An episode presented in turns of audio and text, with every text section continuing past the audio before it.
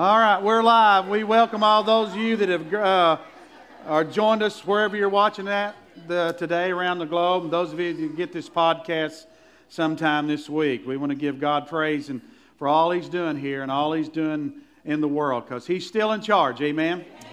Let me read to you from Psalm 91. He who dwells in the secret place of the Most High shall abide under the shadow of the Almighty. I will say of the Lord, He's my refuge and my fortress, my God, in Him will I trust. Amen. Surely He shall deliver you from the snare of the fowler, from the perilous pestilence. He shall cover you with His feathers, and under His wings you shall take refuge. His truth shall be your buckler, shall be your shield and buckler. You shall not be afraid of the terror by night, nor of the arrow that flies by the day. Fretting only does what? I won't worry with you. I'll pray with you, but I'm not going to worry with you. You have to find another preacher to do that. I'm not going to worry with you. Nor the pestilence that walks in darkness, nor the destruction that lays waste at noonday. A thousand may fall at your side, and ten thousand at your right hand, but it shall not come near you. Only with your eyes you shall look and see the reward of the wicked. I like this last line here. Because you have made the Lord who is my refuge, even the Most High, your dwelling place. Now, dwelling place is a little different than running in and out on Him. Think about that as we go in our praise and worship. Do you really dwell with the Lord, or you just run in and out on Him?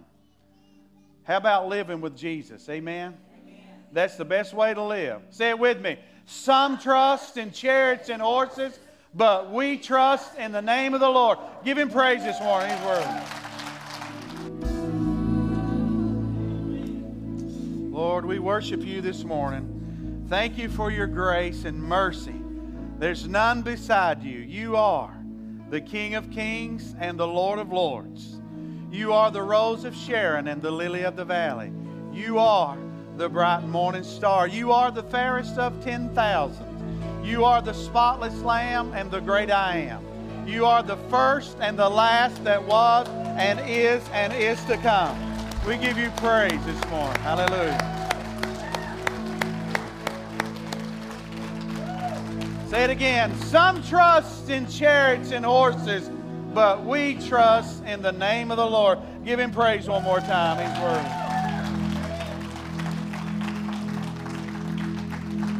Uh, you may be seated. Children's Church is dismissed with Brother Alfred, and we have a nursery next door, actually, two nurseries. We also have these uh, pagers, so if you take your ner- uh, child over there and uh, check them in, you can check them out as long as you keep this little thing with you. If you don't have this little thing, we're keeping your baby. We like babies around here. We got a learning center, and we have a passion for children, so. Uh, I'm going to, last week I preached pretty uh, extensively. On Wednesdays I teach mainly, but I would encourage you, if you weren't here Wednesday, to listen to Wednesdays. It encompasses a lot of stuff from, uh, that you need to hear. I think you'll uh, get something out of that. Today, as a pastor, I have to instruct. And so today I'm going to instruct some uh, about some stuff that the Holy Spirit's kind of directed me on, something that I really didn't have on my radar uh, until the Holy Spirit started uh, speaking to me. So uh, let's um, let me do a little writing here on the board first.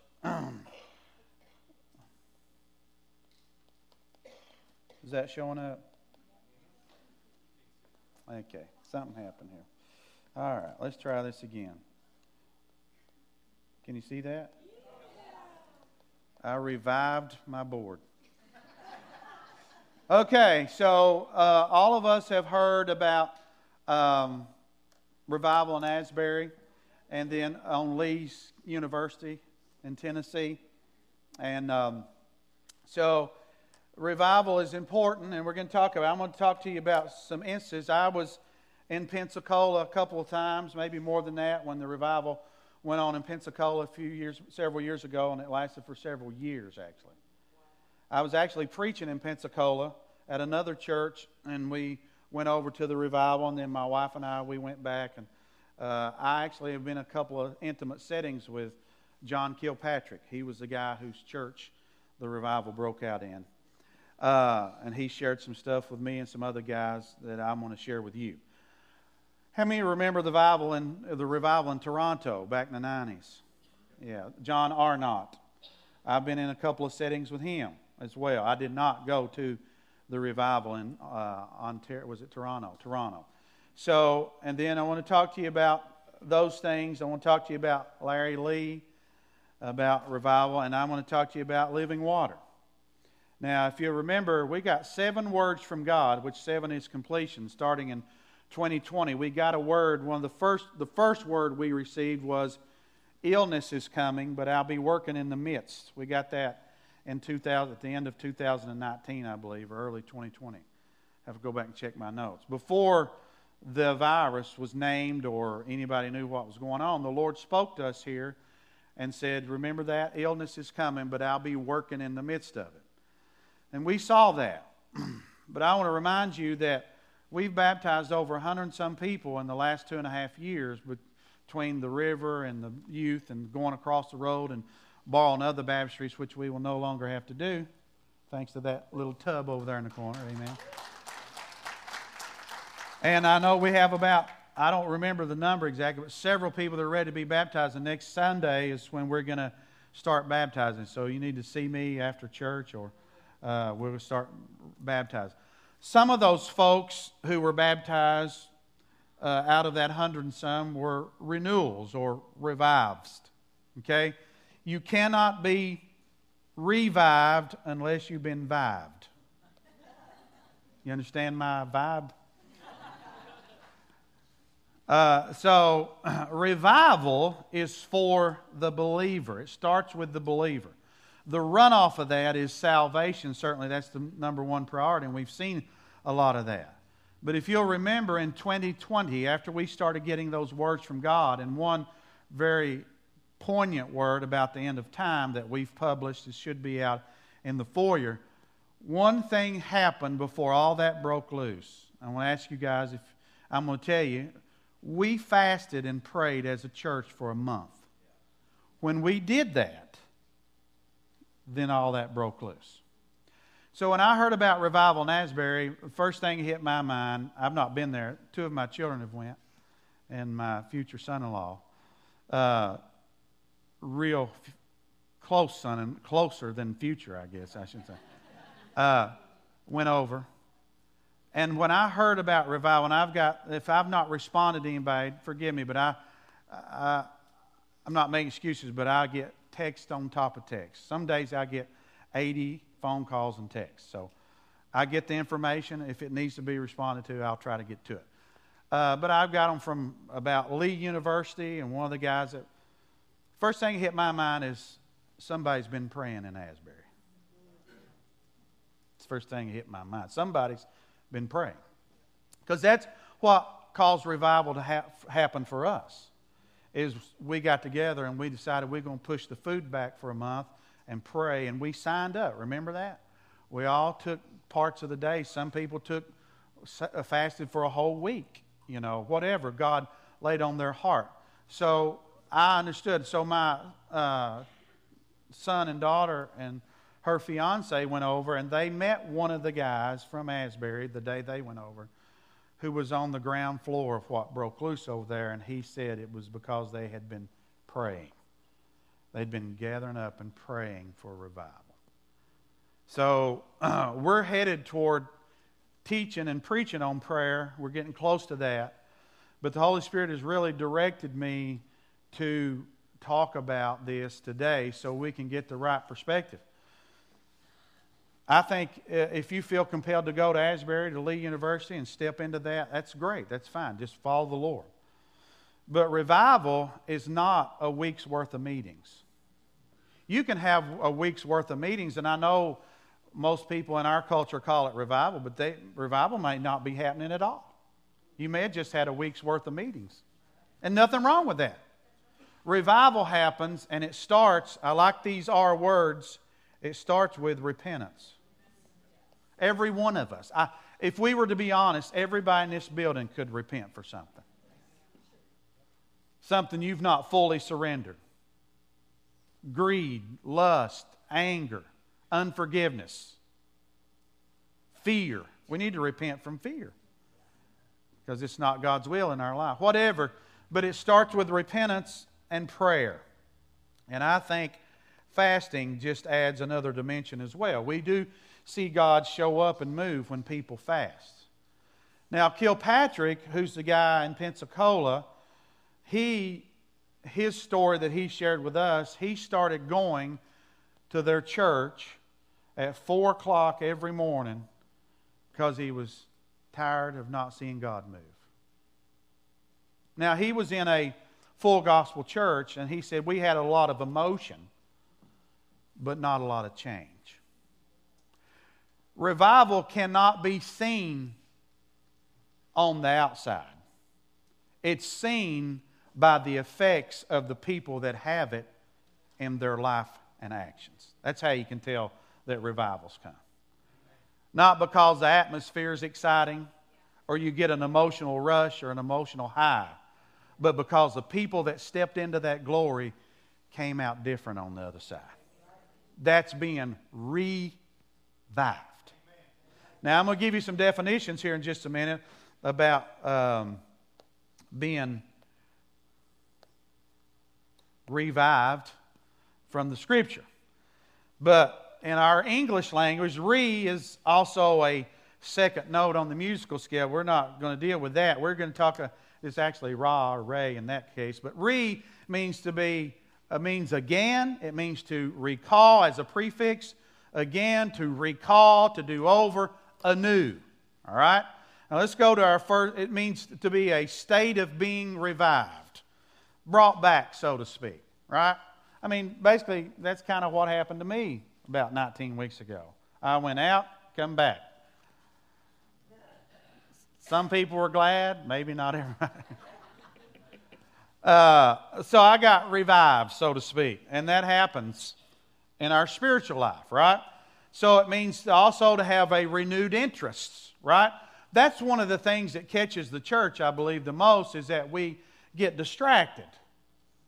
You can get distracted even with religious things or with life in general, right? You can get distracted. So we get a renewed interest, and the things of God become the most important thing to us. Not our job, not our retirement, not what people think about us, not any of that. We start getting renewed to the fact that God's our number one focus. The restoration of, uh, it's the restoration of effect. It's like having renewed attention to. All right? That's what all this re prefix means. So you can't be revived unless you've been vived. All right?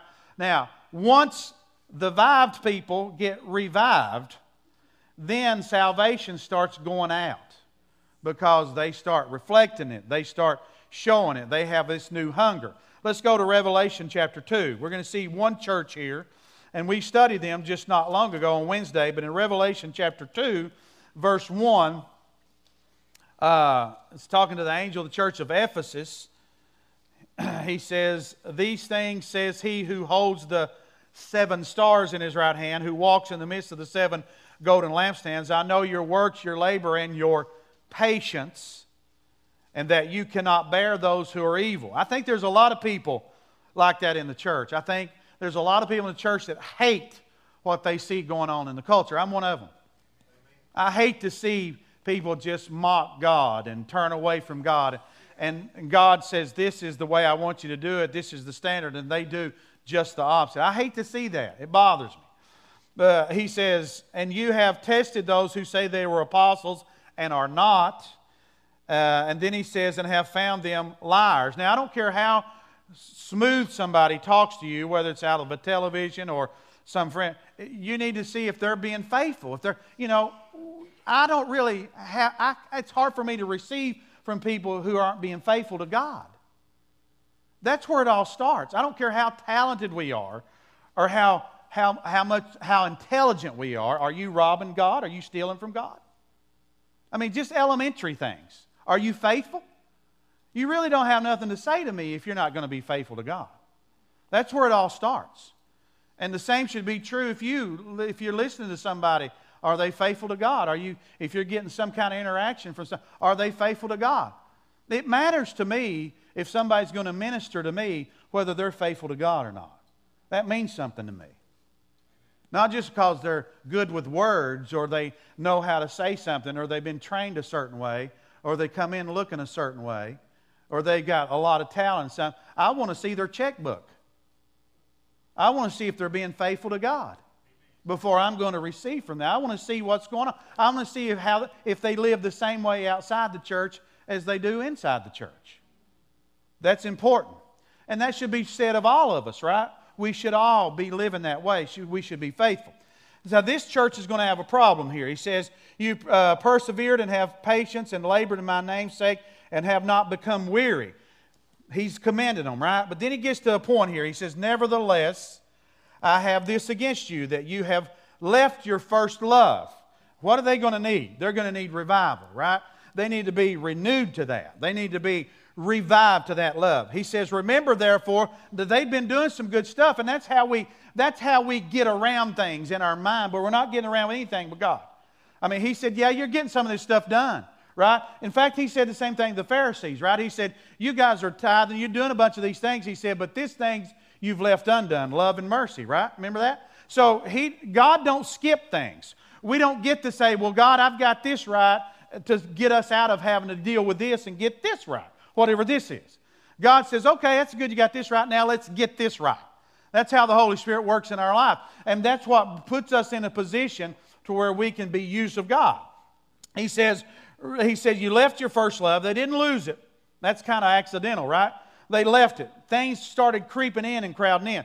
He said, Remember, therefore, from when you're fallen, repent and do the first works, or else I will come to you quickly and remove your lampstand from its place. And unless you repent, but this you have, that you hate the deeds of the Nicolaitans, which I also hate. So what happened? We, we, we studied about this a few weeks ago. The Ephesus church did not do that. In fact, the whole city got wiped out with the plague.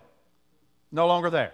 They, they did not do what God, they did not get revived. They did not return. They did, and that's what the Hebrew word means in the Old Testament, teshuva, that we talk about in that season, right? When we're looking at the Feast of Trumpets, there's a 40 day window there where the Jews were called to return to the Lord. It's called Teshuvah. They were to return because in 365 days, you can lose some traction if you're not careful in something, right? You can lose uh, your desire to stay in the Word or to have a prayer time or to attend God's fellowship or to be faithful with your check, but whatever. You can lose some attention. You can lose some things over time. So God called these Israelites during that 40 days to do some self evaluation, all right, to see if they were being faithful and to correct those things, to renew themselves, to revive themselves back to God. And that the church is no different. We, have, we deal with the same things. We have to find ourselves renewing ourselves back to those things. And so revival is important to the believer. And when it happens to the believer, when the believer gets revived, then they have a greater impact on the lost. And that's what causes salvation to come. So, I'll take you to this. In 2020, we did that. We fasted and prayed for a month. I know a lot of you all practice, you have wonderful prayer lives, and you stay in the Word, and this church is notorious for staying in the Word and being faithful in so many ways. So I'm, I'm, I'm honored to be the pastor of such people. But our prayer needs to go to the next level. Would everybody agree with that? All of us, we need to take it up a notch. So let me show you what happened. In 2020, we did the prayer and the fasting for a month. After that, we had revival. We started having revival. Remember, we baptized almost 70 people, give or take, down at the river. We baptized people in baptistries around here across the road. We've had a swimming pool out back here uh, back in the summer, baptizing youth. Just wherever we could dunk them, we dunked them. And we were so, and it's been an exciting time. But let me tell you what happens. Once that happens, then God comes in and does this prunes. Now we've been going through a season of that. That's how it works. We don't like it. It used to aggravate me to death when I'd watch my grandparents prune stuff because I wanted the fruit. I, had, I wanted to kill the golden goose, right? That's how a lot of people are that laid the eggs, right? we, I did not, when we planted strawberries, when I would help them plant strawberries, I did not want to pull the bloom the first year.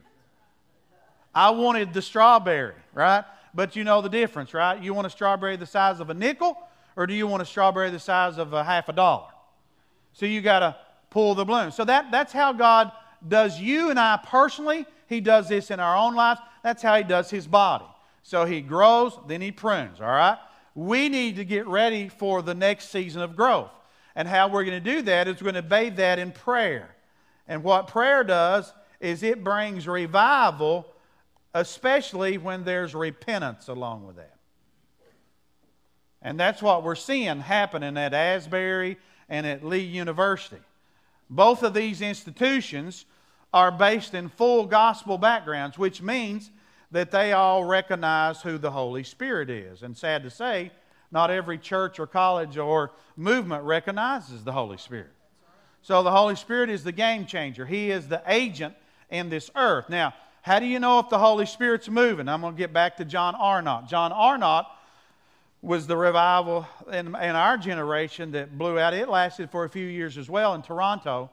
And I've actually been in and had John Arnott's laid hands on me and prayed for me. I was in a certain setting. They had a revival, broke out. God started saving, people getting delivered, renewals, all that. And then guess who showed up? The devil. The devil showed up, and he can talk about this. I don't, I'm not sure if he's even still alive, but he, I think he is. but the devil showed up, and he started getting in to the movement and causing distractions. So, and they, they talk about all this, and some of my friends did go to Toronto a couple of times. How that people started barking like dogs and stuff like that, and drawing the attention. It just got out of control. Because you can be sure that wherever God's working, the devil's wanting to stop it, right? Same thing happened with John Kilpatrick. He tells us this out. He, he was going to the church, and he said, I was so desperate in my own spirit for God to show up and do some things in our church. He said, I called this group of people, uh, uh, and they were, and this was a, a crowd that went around years ago, the laughing crowd. He said, I just, I had them come to my church. They had a revival team. And he said, I was sitting on the platform, and he said, I realized not 20 minutes into the service that it didn't have anything to do with the Holy Spirit. They had they had planted spotters all over my church. And he said, when I saw what was happening, he said, this person, laughing's contagious. You know that? So they spotted laughing people. They, he said they weren't part of my crowd. They brought him with them. They spotted him. He said, I watched them start this stuff. He said, so I got up 20 minutes in the meeting, shut the whole thing down. Sent them out. Now, this will tell you how the kind of spirit they had he said they went out and got bricks and started coming back toward the church to the people that had was supposedly bringing the revival in. They were so angry and were going to bust out the church windows.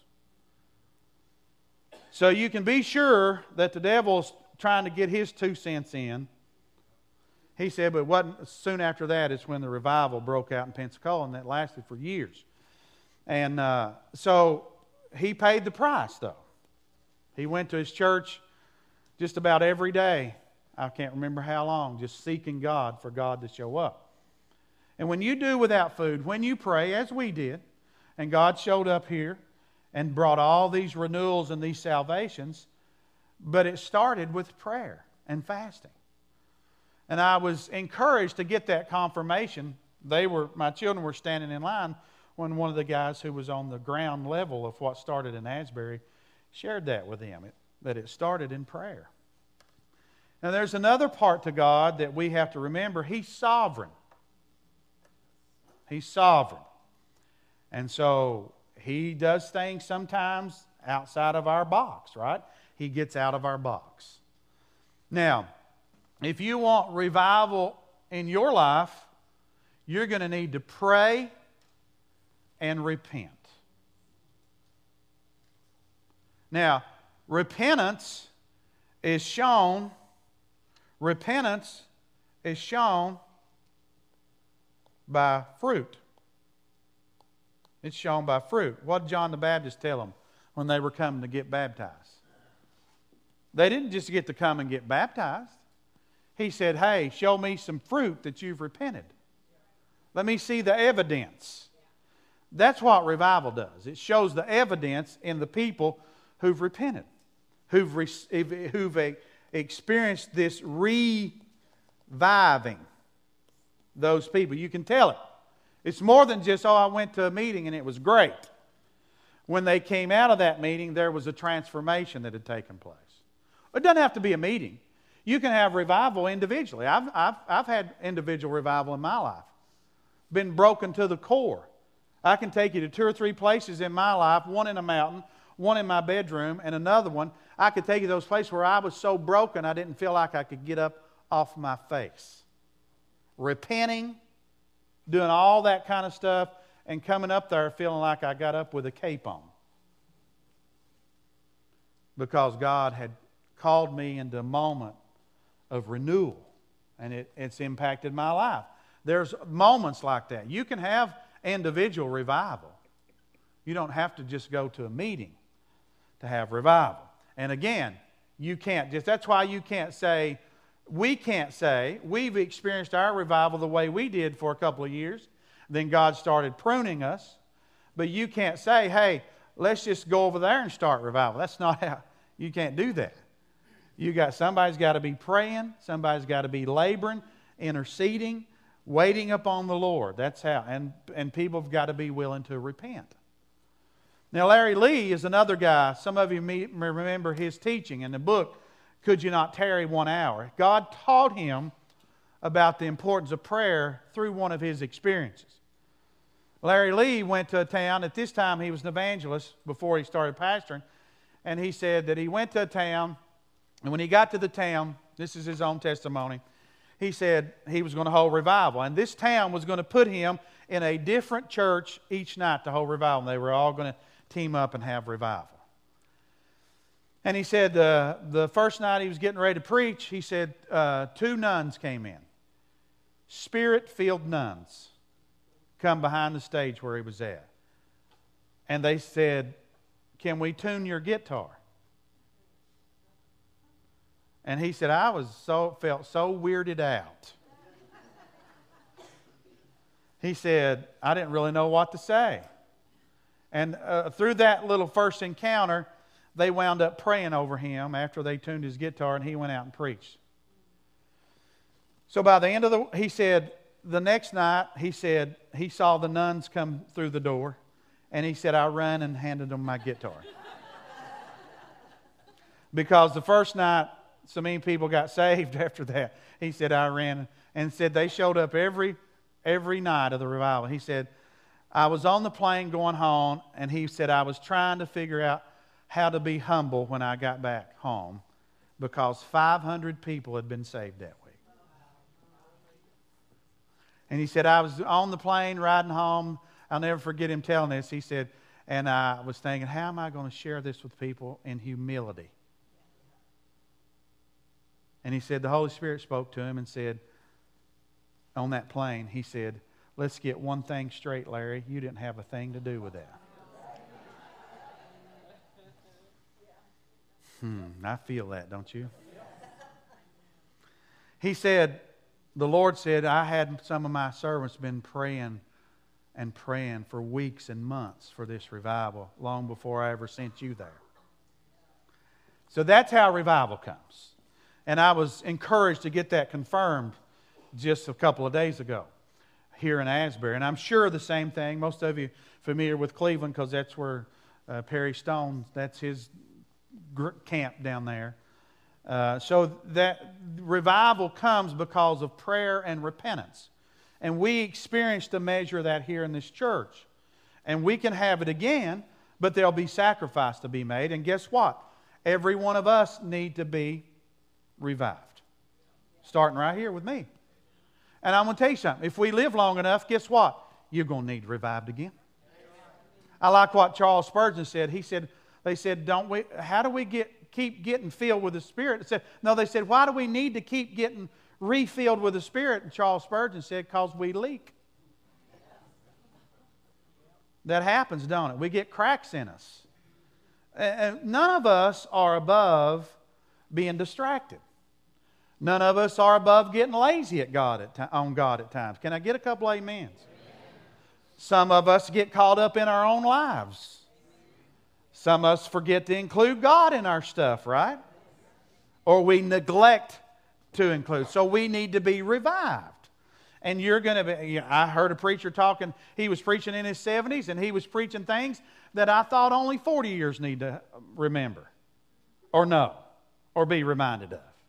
But he kept preaching, and he said, Listen, you, he said, The devil's the devil. He said, I saw the devil when, and I appreciated him saying this. He said, I, I dealt with the devil in my 30s. I dealt with him in my 40s. He said, I dealt with him in my 50s. I dealt with the flesh in my 60s. I'm still dealing with the flesh in my 70s. I said, What? But it's true, isn't it? It's true. We're all human. So we're going to get distracted. We're going to have the enemy try and rob us from the things of God. Now, you can let them steal a lot of stuff in your life, but we cannot afford to let Satan steal what God's trying to do in our lives. Amen. I tried to sing that song last week. I didn't do very good with it. But I'm still going to do what it says. I'm going to the enemy's camp and I'm going to take back what he stole from me. Because he's under my feet. He's under my feet according to the gospel. Can you say amen? Now let's look at some things about revival. Turn with me to Psalm 85. Talk, let's uh, show you a few places where this word's used. In Psalm 85, we have a text here that's uh, it's pretty powerful uh, that shares with us about a little bit about being revived. In verse 1, let's look at a few verses, 1 through 7. In Psalm 85, verse 1, it says, Lord, you have been favorable to your land. You have brought back, see, that's a return, that's a teshuva, that's a re. Everybody say re. re. Turn to your neighbor and say, You need some re. You need to be re, whatever.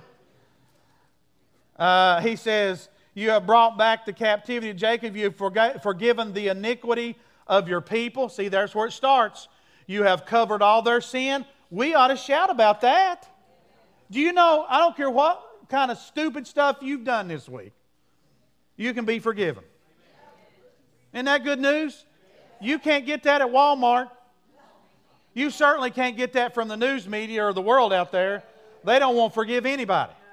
But you can get it from Jesus Christ. Amen. he says, You've covered all their sin. You have taken away all your wrath. Rah. I love that. You have turned, you have turned from the fierceness of your anger. Restore us, O God of our salvation, and cause your anger toward us to cease. Will you be angry with us forever? Will you prolong your anger to all generations? The answer that's no, because of Jesus Christ.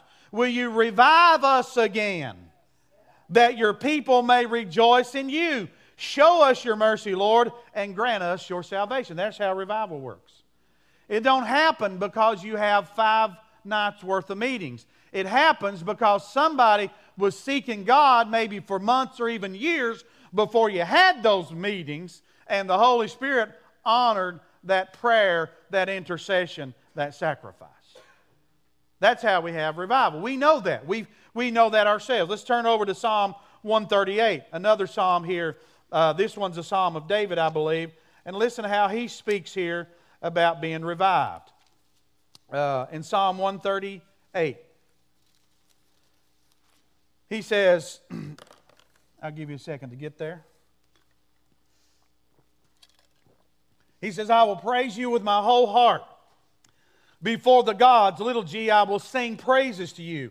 I will worship toward your holy temple and praise your name for your loving kindness and your truth. We should all say amen to that for you have magnified your word above your name. And that's one of the ways you can spot the counterfeits when the devil starts trying to get in the middle of the revival. He'll start doing things that don't line up with the word of God. I don't care how flattering, I've had people try to flatter me in 30 some years, even at the back doors at times, and I've had to refuse it because flattery is a form of deception. And so you got to be careful with that. But the Holy Spirit will never do anything that's contrary to this book. The Spirit and the Word agree. And He's magnified His Word even above His name. That's what He just said here. And He said, In the day when I cried out, you answered me and made me bold with strength in my soul. What's this guy been doing? He's been praying. All right, we're going to see something else about this guy. He's not ashamed.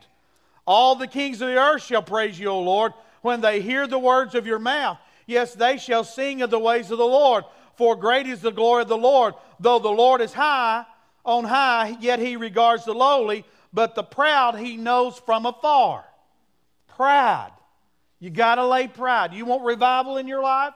You got to repent and lay your pride aside. Lay it down. You got to repent. And if you repent, that means repentance don't mean you stop. The Greek word for repentance don't mean you just stop going that way. It means you stop and you turn and go the other direction. Right? You don't, I, oh, I'm not going to do that anymore. You're not only not going to do that anymore, you're going to turn and do the right thing. You're not just going to stop doing that, you're going to turn and do the right thing. That's what we call sanctification, right? As we get set apart and set unto. And then he says, All the kings of the earth, he said, I will worship toward your holy hill in verse 2. In verse 1, he said, I'll praise you in front of the gods, the little g. In other words, he's not being ashamed. He's going to praise God in front of the world. He said, Yes, they shall sing of the ways of the Lord, for great is the glory of the Lord. In verse 6, though the Lord is high, yet he regards the lowly, but the proud he knows from afar. The, the New Testament says God uh, gives grace to the humble and resists the proud. One of the German translations says it like this God gives grace to those who seek him, and gives access to those who seek him, and resists those who are prideful. Gives access to himself to those who are humble. Think about that. God's offering us access. Though I walk in the midst of trouble, you will what? I've experienced that firsthand in the natural and the spiritual. You will stretch out your hand against the wrath of my enemies, and your right hand will save me. Who is the right hand? The Lord will perfect that which concerns me. All right? Your mercy, O Lord, endures forever. Do not forsake the works of your hands. He won't. He won't. and that's what God's out. You can step, you could go to Lee, you could go to Asbury, whatever, and step into that moment. But if you're going to receive what God's pouring out, you may have to repent while you're there. Not just go in there with yourself. Put your cell phone up. Go there and seek the Lord. Put your cell phone away. If you want to step into that, leave your cell phone in the car and go seek the Lord. Let Him have some undistracted time in your life. Quit just cell phone it trying to get all your friends to get 15,000 likes. They're lying to you anyhow. They didn't like it no way. Now, let me show you something else. They, let's go to Luke chapter 15. You're going to see a clear illustration of what it means to be revived. This is the passage with the prodigal. Everybody's familiar with that. This passage with the prodigal. And let's look at verse in chapter 15, verse 18. Just a few verses here. Uh, 15, verse 18. he's, he's come to his moment here. He says, I will arise and go to my father and will say to him, Father, I have sinned against heaven and before you. There's that repentance, right? There's that repentance we're talking about. He's got his heart's turned. He said, and am no longer worthy to be called your son make me like one of your hired servants. Such humility. See that? Now he's going to get access, right? He's doing all the things we just read about in the book of Psalms.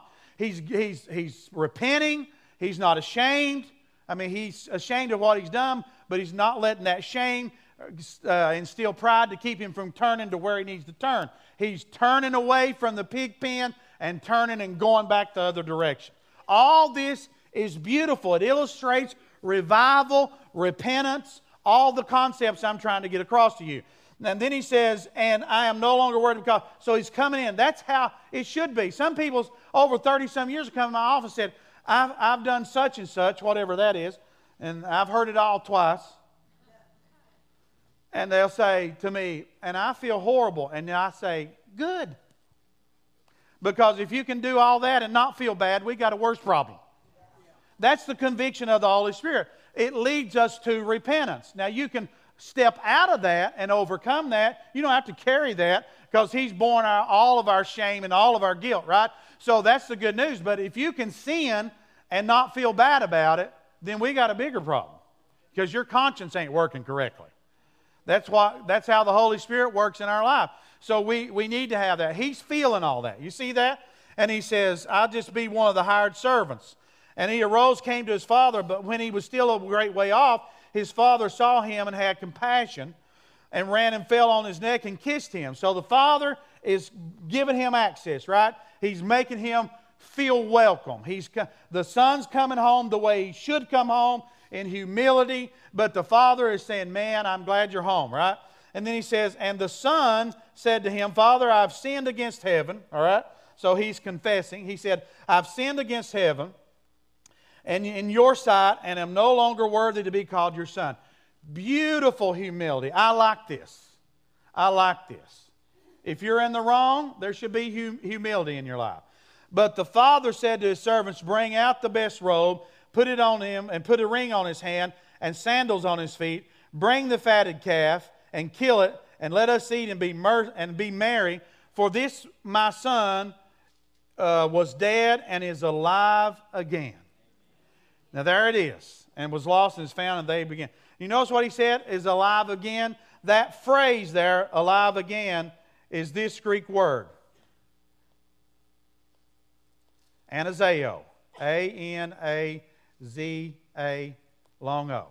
That's the Greek word for that phrase. And this word is a powerful word. It means to live again. Re to do it again, to, to live again. Let me tell you something. When we backslide, when we get out of kilt or out of sorts with God, and we need that reviving, we're missing out on so much. I want you to see the contrast here. Because the devil and the world can so move in on us that we can begin to think that's normal.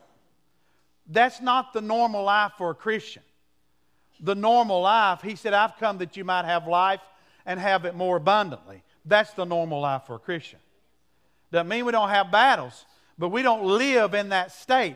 He come to, the Bible says he came to himself. I didn't read that part, but it said he came to himself. He was out there in the middle of all that. You're going to have that moment when revival comes.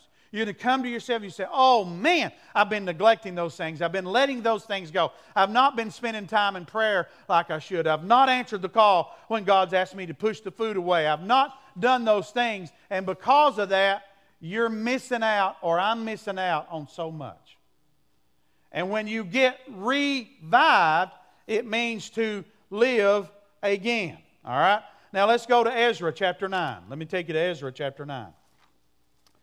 In Ezra chapter 9, we're going to find out these people. This pattern is the same all through the Bible.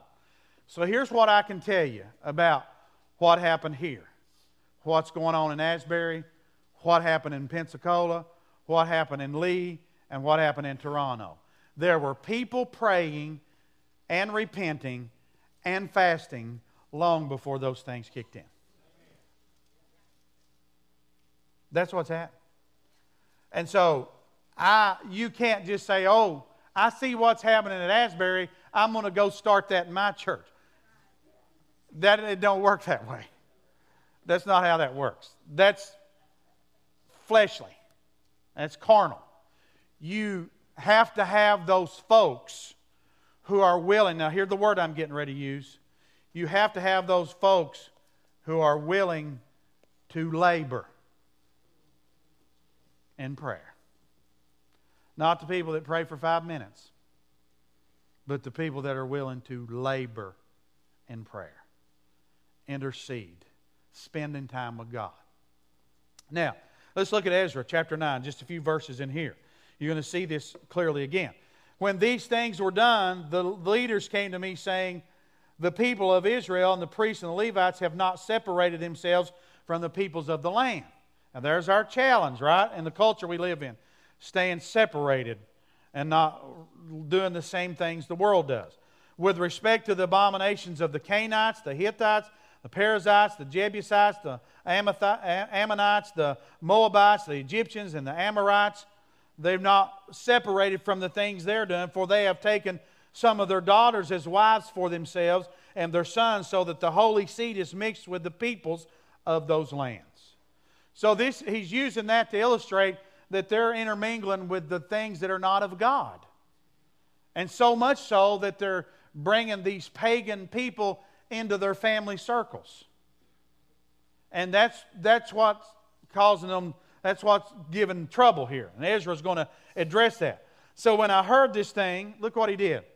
I tore my garment and my robe and plucked out some of my hair on my head and beard and sat down astonished. He couldn't believe it, overwhelmed. Then everyone who trembled at the words of the God of Israel. I think that's another facet of revival. People who have the Word of God as their top priority.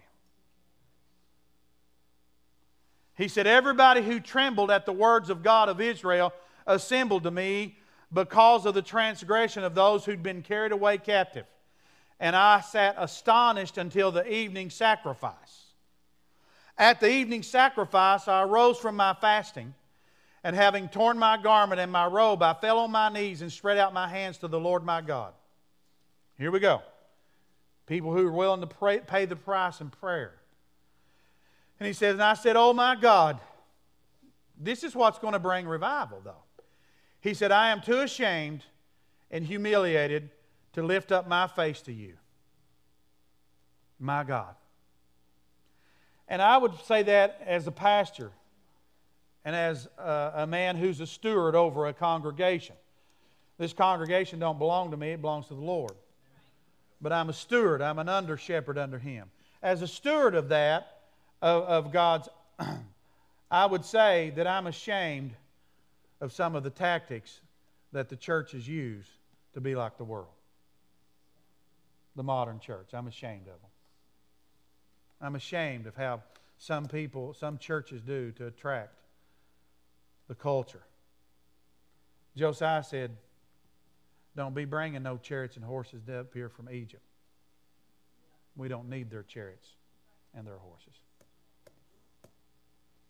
So then he says, And I said to my God, I am too ashamed and humiliated to lift my face to you, my God, for our iniquities have risen higher than our heads. Would you say that's true of this country?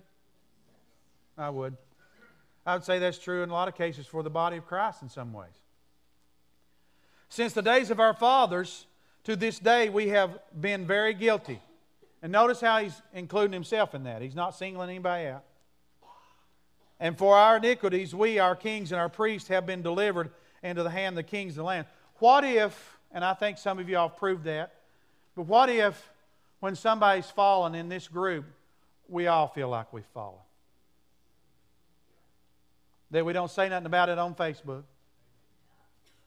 We don't get on the telephone and talk about it. Paul didn't say you, when you see a brother taken in a fault, you which are spiritual, talk about him on Twitter. Is Twitter still a thing? He said, You which are spiritual, go and restore him. We show how spiritual are we are by whether we gossip or we go pray with the guy. That's when we show how spiritual we are. So then, he says, uh, You've uh, been delivered into the hand of the kings of the lands. He said, I'm ashamed. You, we've been delivered into the, land, uh, the hand of the kings of the land, our sword to captivity, plunder, and humiliation, as to this day. And now it all comes back because they were living apart from God and they wouldn't repent or return. That's what revival's about. And now, for a little while, grace has been shown from the Lord our God to leave us a remnant to escape and to give us a peg in this holy place that our God may enlighten our eyes and give us a measure of revival in our bondage. And that's what's happening in America. God gave us a little measure of revival in a country and a church in large part that's in bondage. That's what he's doing in Asbury. That's what he's doing at Lee University. He's given some relief, some revival in a country that's bound up with its sin. And in, in some cases, even the church.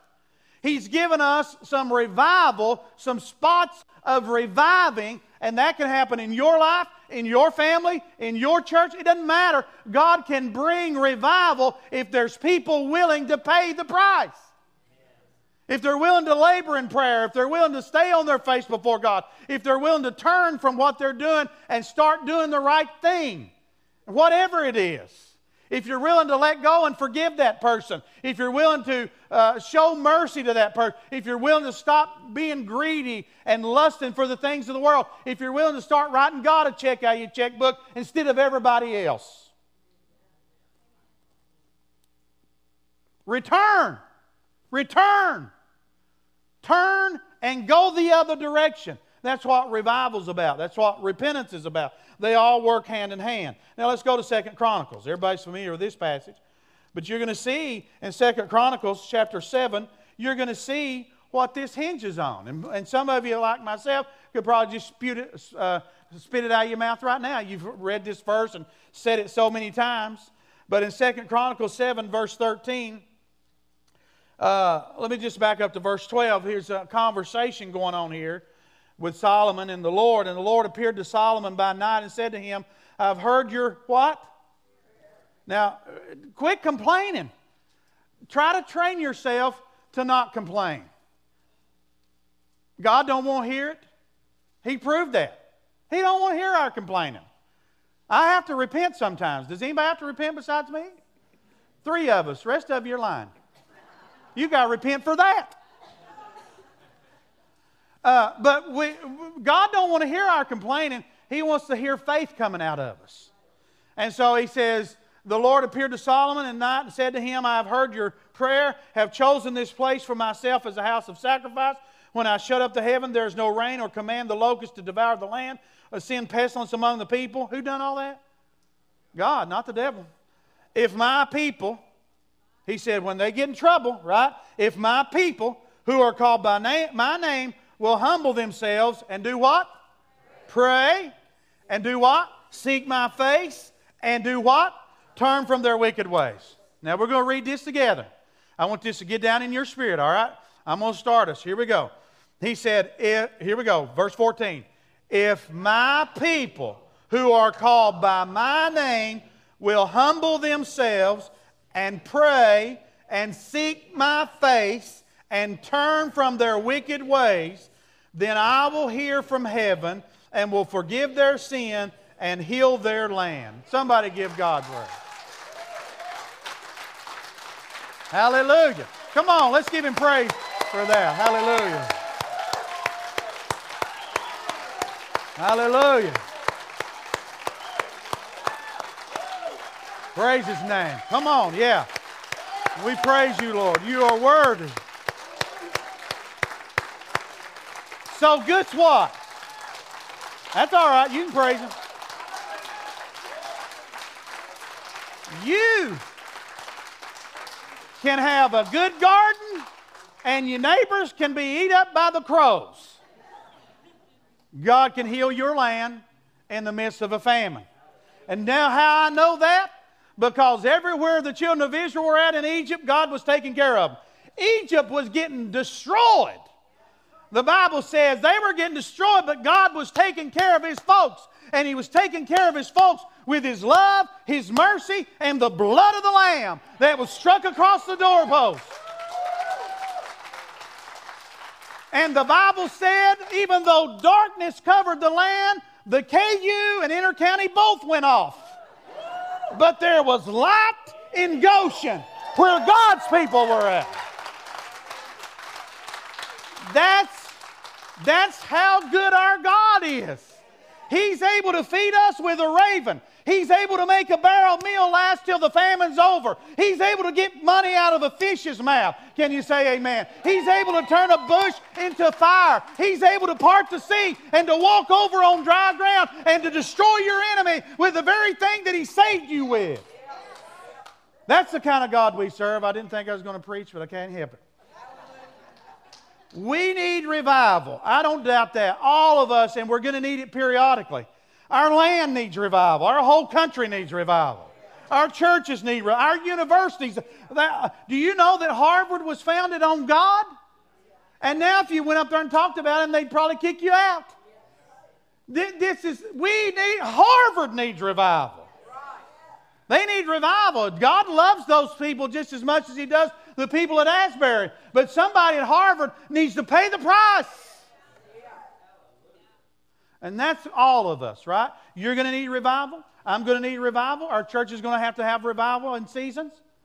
Uh, not just the first one we had, we're going to need another one. That's how this thing works because we leak. We need refilled because we leak over time. And so God is calling us. And here he says in Chronicles, he says, If my people who are called by my name will humble themselves, this sound like the prodigal, right? Sound like this to live again? Sound like this anazao Greek word, right? Sounds the same way. He'd pray, seek my face, turn from their wicked ways, then I'm going to listen. That's God. That's, that's what brings revival to you individually, to a family. I've seen whole families have revivals. One of them gets saved and starts seeking God because he or she had a burden for the rest of their people that were going to hell and started paying the price in prayer and waiting on God. You can have a revival in your family. But every time you get around them, if they only hear you complain and they don't hear all the good stuff of God, then you're probably not going to have revival. You're going to have people that when you leave, they think they're going to think this cannot. This has got to stop. Two things got to stop. Tell your neighbor to say, listen to what he's going to say. We got to quit having Christians wearing camouflage. Quit wearing camouflage. Stand up for the Lord and His Word. Amen. Amen. The second thing, we got to quit going to people and when we leave them looking and thinking, well, they ain't no better off than I am. That can't be. We got to be the people who live in the joy. That the Bible says the joy of the Lord is our strength. If you don't have the joy of the Lord, guess what's going to start going away in your life? Strength. The joy of the Lord is our strength. And the joy of the Lord is not based on natural things. All right? I got one more place I want to say to you, or one more thing to say to you. Repentance precedes revival. That's prayer that's part of prayer. Now, I'll ask you a question. What in your life have you not completely surrendered? Let's stand our feet. What in your life have you not completely surrendered? All these pockets of revival, including the one we had, all started because people had been praying, fasting, and repenting. I'm not, I don't mean this, I don't want anybody to be discouraged, but there's probably something every single one of us could repent for. And, and because it's not only the things we do sometimes as Christians, it's the things we leave undone sometimes. We call those the sins of omission. So I encourage you, if you feel compelled to go over to Asbury, like I said, some of my children went, I think it's a good thing. But you need to go over there with the right attitude and spirit and leave your phone in the car. And spend time with God. Step into that. That's a great thing. Especially if you've yet learned to really how to bask and wait on the Lord. That's a good thing to do to go over there and learn how to do that with others. The Indian reservations are great. The people that get saved out there about being able to wait on the Lord, they, they call it soaking. But instead of soaking in a sweat lodge, the ones that got saved, they soak in the presence of the Lord. That's a change, right? Because they've been revived. So, but revival's not coming our way or your way or my way unless we practice the things we see with the prodigal son. We cannot be too proud to say, God, we want to draw a little bit closer. Cannot be too proud for that. Let's bow our heads. Father, we thank you for the revivals that we know about. And many people in my age remember what you did in Toronto, in Pensacola. Some remember what happened in Asbury years ago in the 70s. We thank you for what you did in this church in the last two and a half years. We thank you, Lord, for revival. And we don't want to be so arrogant and so prideful as to think that we don't need revival. And that periodically along our life's journey, we're going to need it again. And maybe again.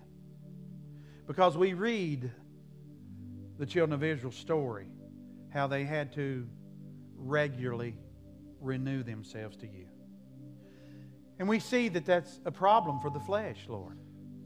We see just with what we read about with Nehemiah and how we learn about how you called Israel to return to you during a 40 day period every single year.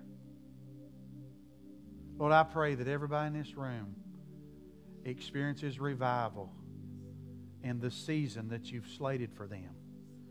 And that they will do what Ezra talked about, what David talked about, and they'll mimic the prodigal so that they can step into this reliving, this re life that you offer us. If you're listening to me this morning, you're watching us, we want to say to you, and those of you that are in this building this morning, if you don't know who Jesus Christ is as your Lord, if you don't have a personal relationship with Him, then we want to invite you to surrender your life. You're not out of place here. You can pray. Everything up here is an altar, steps, whatever. We've all had to walk that aisle. You're not out of place in this church to step out of your seat and come and ask the Lord to forgive you and make you his son or daughter. Maybe you're here and you are that prodigal. Or maybe you're watching me right now and you are that prodigal. Maybe you're sitting in Idaho seeing this, this broadcast and you're watching and thinking, I need Jesus. Just kneel right where you're at. Kneel with us as we open this altar. Make you an altar right there in your home and ask Jesus to forgive you of your sins. Maybe you're in this building you're a prodigal and it's time for you to come home. Maybe been doing your own thing. Maybe been letting some stuff go. Whatever you've done, the Lord will forgive you. As we begin to worship, this altar's open. Will you come? Those of you at home, will you kneel?